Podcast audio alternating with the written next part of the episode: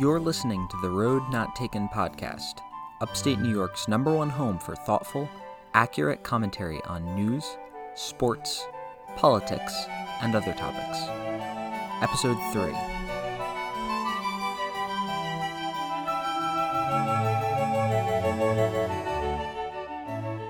Hello, and welcome to the Road Not Taken podcast. I'm your host, Paul Capuano, and on this episode of the show, we'll discuss President Trump's national emergency, Amy Klobuchar's twenty twenty chances, and the new upcoming Lord of the Rings T V show being worked on by Amazon.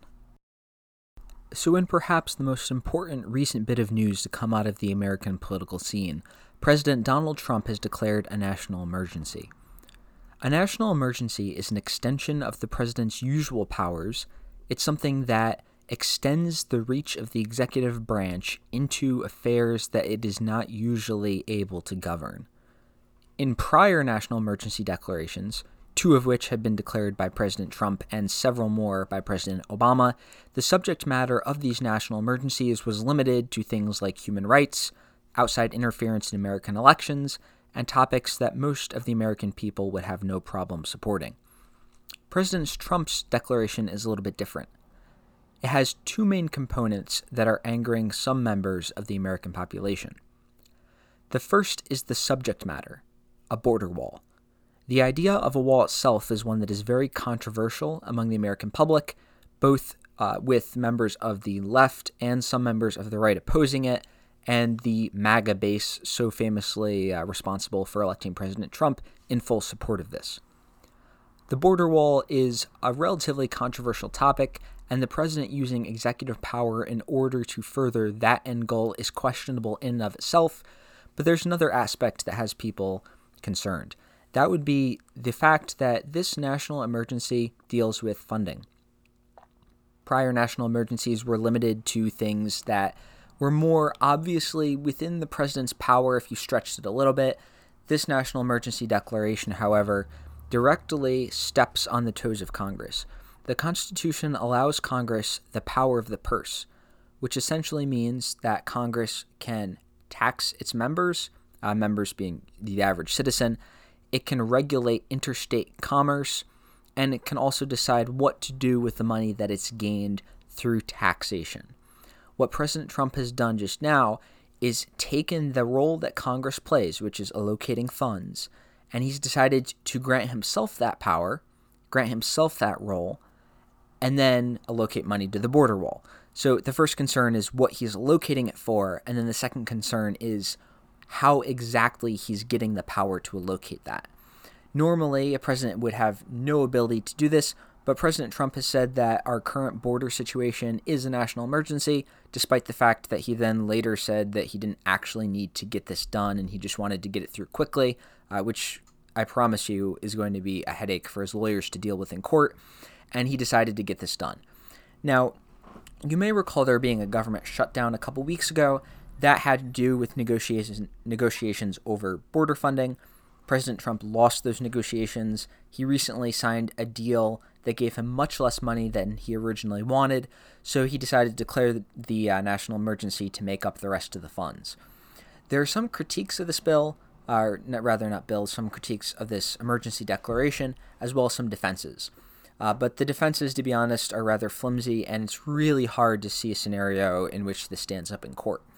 So the first plausible reason that you could give for declaring a national emergency would to be that there is actually a national emergency. Uh, we don't have a very secure southern border, and the argument would be that immigrants coming over are bringing crime. Uh, you know, they're rapists, thieves, murderers, sex traffickers, et cetera, et cetera. Statistics don't fully bear that that claim out, um, but suffice it to say, if nobody comes across your border, then no rapists, murderers, or thieves can come across your border, regardless of whatever the statistical proportion of immigrants that are criminals might be.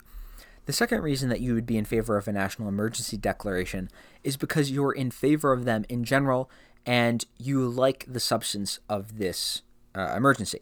That this is a position that Rush Limbaugh recently espoused on one of his appearances on Fox and Friends uh, when asked about how he could condemn President Obama's emergency declarations and yet support Trump's.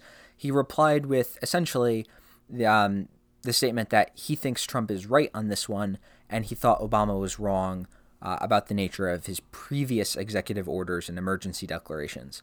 The argument here is not that there's an objection to the national emergency being used as a weapon to advance a political agenda, but rather the concern would be the political agenda itself.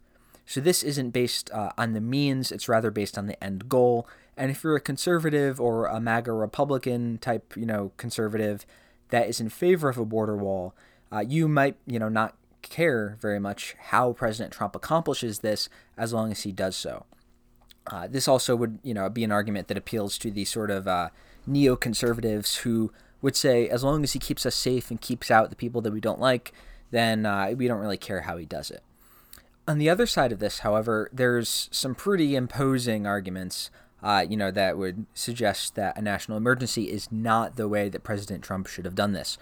Uh, the first is that national emergencies are for just that, emergencies, and it's debatable as to whether or not this is actually a national emergency. Uh, again, President Trump's comments are going to weigh against him in court, the same way that his comments weighed against him in the Trump v. Hawaii uh, scenario where he was started talking about Muslim bans when his legal team in court was arguing that it wasn't a Muslim ban. Uh, so once again, President Trump talking and tweeting is going to harm his case, uh, assuming, which it may or may not end up in front of, but probably will uh, and end up in front of the Supreme Court. Uh, so the Constitution is pretty clear about the role of Congress and the role of the president. The president is not supposed to have power over funding, and President Trump's giving himself the power to allocate funds will probably not pass a Supreme Court constitutionality review, despite the fact that there is an alleged five four majority on the court. Uh, justices like Clarence Thomas, who leans libertarian, and Neil Gorsuch, who is a very strict textualist, may not agree with the conservative wing on this one. The libertarian argument against the border wall is that it would require the government to actually take land from whoever owns the uh, the border territory, uh, because the government needs to build the wall on land, so they would take land from private individuals. And the textualist argument is that this is an abuse of executive power.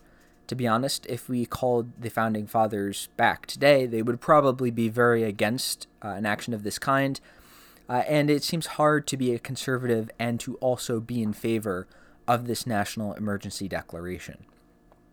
Another potential concern about this would be uh, the possibility that a national emergency is declared with nefarious intent. It seems unlikely that this is what President Trump is doing, given that he is not using this declaration in order to recall military troops or to, you know, take over a portion of the U S or occupy it. Rather, he just wants money. Um, but there could occur a situation where a national emergency's power is abused in order to start an oppressive regime. We've seen that be the case with several countries around the world. If you hear about military dictatorships taking power, a lot of times those are started by some sort of tyrant or dictator declaring a, a state of emergency, imposing martial law, and then taking over. If any uh, of my listeners have seen the Star Wars prequels, that's essentially what Senator and then Chancellor Palpatine does. He declares a state of emergency, extends the state of emergency indefinitely so long as the war is going on, and then uses those powers granted to him by himself to dissolve the Senate and declare himself the Emperor of the Galactic Empire. Again, Trump is not going to be doing that, at least not with this order. But if you want to have a consistent position, you should be denying executive abuses of power in all circumstances. What will most likely happen here is the case will be taken up in court. It'll probably be struck down at a lower court level, and then the Supreme Court will either take the case or it will deny certiorari, which means that they'll just, you know, not review it. And if they do decide to review it, they'll probably strike it down as unconstitutional. President Trump will then be able to throw up his hands and say, look, I tried, to his base, who may or may not accept this, and then Trump will get to move on and have this as a talking point. He'll say, the Democrats obstructed me, I tried to get the wall done, I even declared a national emergency, but the Democrats and the courts didn't want to side with me. Of course, this has a little merit considering the fact that the Republicans had two full years of controlling Congress to get this done, and they decided not to, which is the only reason why President Trump has to declare a national emergency now. Uh, but it is probably the tactic he will take, and we'll see how that plays out with his base. So as this develops, uh, both in court and in real time, we'll keep you updated as to how the national emergency, uh, any possible government shutdowns, or issues related to the border wall affect the country. So for our second and final political topic of the day, Amy Klobuchar has decided to run for president. Now, you may remember Amy Klobuchar, if not by name, then uh, by her image, uh, and by the mark that she left on the Kavanaugh hearings. There was one point during the questioning of Brett Kavanaugh that he snapped back at her, and she remained very co- cool, very calm, and handled the matter very well. So Amy Klobuchar uh, has recently announced that she'll be running for president. Um, she is an attorney. She went to Yale University for her undergraduate degree, and then attended one of the top four law schools in the country, uh, the University of Chicago Law School. She worked in private practice for several several years, and then was elected to be the first female elected U S senator from Minnesota.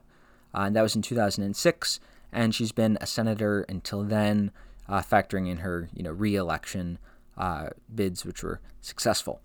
So a few things about Amy Klobuchar. Uh, the first thing is that she obviously starts her campaign uh, with a bit of an uphill battle, and the reason for that is she is not as recognizable as some of the more popular faces among the left at the moment. Uh, so she's less popular than declared candidates such as Bernie Sanders, or at least, you know, presumptively about to declare, uh, like Bernie Sanders, Elizabeth Warren, Kamala Harris, and some others. But she does run comfortably ahead of some of the even lesser-known candidates like Julian Castro or Tulsi Gabbard. So she's probably not one of the favorites at this point, but she's settled in strongly uh, and securely into that second tier.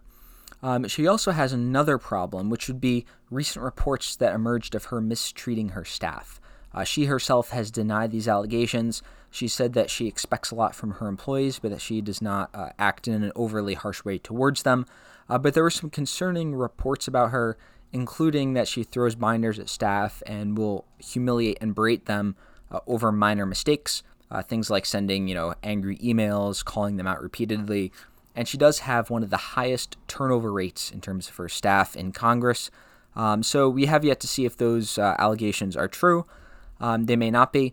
And even if they are true, it does also remain to be seen how much, if at all, it affects her candidacy. But that can't be a good sign for her.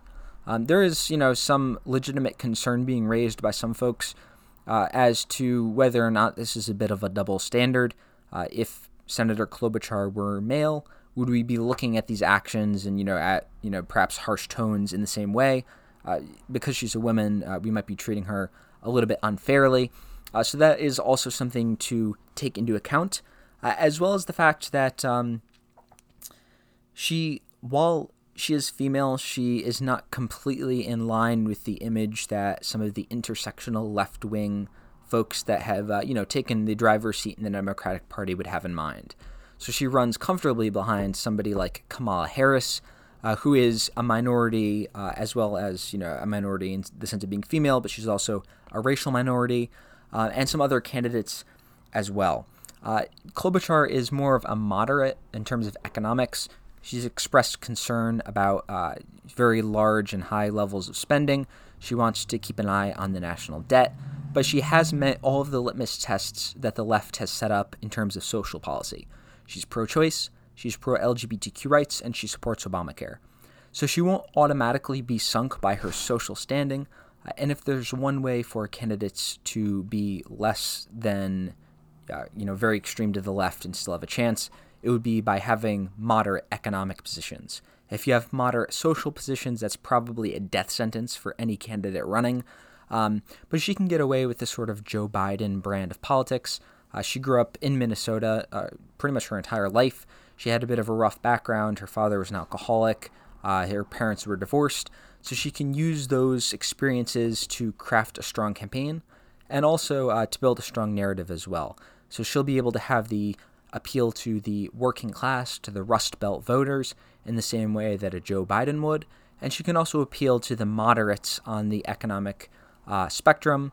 Uh, so she can say, look, you know, I support all the right social policies, but I don't want to bankrupt the country with extreme, uh, you know, economic ideas. And that's something that will appeal to some Republicans as well as moderates and independents. So she's essentially Howard Schultz, but more firmly Democratic. We have yet to see how her campaign uh, turns out. Uh, she is apparently a very strong debater, and she'll have a chance to shine during the Democratic debates. Um, and as I've mentioned previously in the podcast, once the field is set and the election cycle begins to churn in earnest, we will be uh, having full, more full podcasts detailing each candidate's strengths and weaknesses, uh, detailing, you know, their chances, uh, roadblocks, um, and advantages that, you know, one candidate might have over another candidate. So Amy Klobuchar, uh, in the words of five thirty-eight dot com, has settled into the indie role. Uh, she's not one of the name brand candidates, but she also has enough, uh, you know, backing her up. She has enough content to back her up that she will at least be able to run a very tough campaign. Really, her candidacy will probably come down to what the Democratic Party is looking for in their nominee. In years past, her stances may have been enough to get her elected, but due to the fever pitch that the Democratic Party has raised against President Trump, Uh, the base may be looking for somebody more to the left, somebody that more vocally will attack Donald Trump, and somebody who uh, more obviously is separate from him on economic policy. So best of luck to Amy Klobuchar. Uh, we have yet to see how she does, uh, but here's hoping she runs a good campaign and spices things up during the Democratic primary elections. And finally, for this episode, we're going to talk about Amazon's upcoming television show about the Lord of the Rings. So this show is as of yet unnamed. Uh, we really don't know much about the way that this show is going to be presented, but we do know uh, a few details. Uh, the show has actually set up a Twitter account, and they've recently been posting pieces of the map of Middle-earth, which is where The Lord of the Rings takes place, along with some cryptic references uh, to fragments of a poem uh, written by J R R Tolkien that comes at the front of The Lord of the Rings book. One thing that people have noticed about the map is some of the place names describe places that are in The Lord of the Rings, but it uses names that were not used during that time period. It uses their names before The Lord of the Rings happens. We already knew that this series would be a prequel series of sorts, one that happens even before The Hobbit happens, uh, or perhaps uh, parallel, so somewhere in that time frame. Uh, but the, the releases uh, from their Twitter account makes it seem as though this series will happen even before that. So prior uh, to anything that we had expected, um, it makes it seem as though they may be discussing things and events that happened during the forging of the Rings of Power. Amazon has poured over one billion dollars into this television show. They spent two hundred fifty million dollars securing the rights, um, and Jeff Bezos is rumored to have in mind, essentially, another version of H B O's Game of Thrones. The fantasy genre has spiked in recent years. Uh, several television shows, uh, movies, uh, have mirrored the uh, you know best-selling book series in the fantasy and science fiction genre. So uh, television shows like American Gods, The Chronicles of Shannara, Game of Thrones, uh, as well as some other fantasy television shows have become popular recently, and it seems as though there's a war between studios to produce the next big one. H B O is the most successful in this endeavor with its award-winning series Game of Thrones, uh, and it seems now as though Amazon is seeking a direct challenger. Uh, working with the Lord of the Rings franchise is both a blessing and a curse. Uh, it's a blessing in the sense that the Lord of the Rings is a name that is recognized all over the world. Its author, J R R Tolkien, is one of the most popular and well-known in the history. Uh, in you know the history of literature overall, and he's probably the most prominent writer ever to write in the fantasy genre. But one of the downsides is that people are already expecting a lot. There are a lot of fans of the Lord of the Rings books, uh, the Lord of the Rings movies, um, and there will be high expectations for this television show. If it's not good, people will be unhappy. If it's not true, or if it's inconsistent with the works that Tolkien has put out, fans will be unhappy. So we have yet to see how Um, Amazon goes about navigating these waters. They only have a couple of screenwriters that have been confirmed to be working on the show currently, both of which were recommended by J J Abrams. But there are some rumors that Peter Jackson may end up working on the television show. So the current uh, screenwriters and producers are, let me just pull up the names right here, John P. Payne and Patrick McKay, who are, yes, the dual showrunners uh, recommended by J J. Abrams. So as I mentioned, Amazon obtained the rights for two hundred fifty million dollars. Uh, that is one of the largest amounts that a T V show's rights, uh, or I guess property that will be converted into a T V show's rights, have been purchased for. But Amazon had to outbid Netflix. Um, if, you know, you are a Netflix subscriber, you could imagine them adding a new Lord of the Rings show. Um, but Amazon also, uh, you know, has deep pockets. Jeff Bezos is uh, now well known as one of the richest people in the world, notwithstanding his recent uh, split with his wife. Um, and this may be the most expensive te- television show in history, not just in terms of how much it's going to cost to produce, Uh, but also uh, in terms of how much of a budget the showrunners have to work with. Uh, so as I mentioned, there's a one billion dollars figure that's been thrown around. It's, we're not exactly sure that that's actually how much uh, you know of a budget the show will have. Um, but if it is, then that will be the most expensive T V show in history. So we can expect a lot of high-quality acting as well as high-quality effects and hopefully some good screenwriting as well.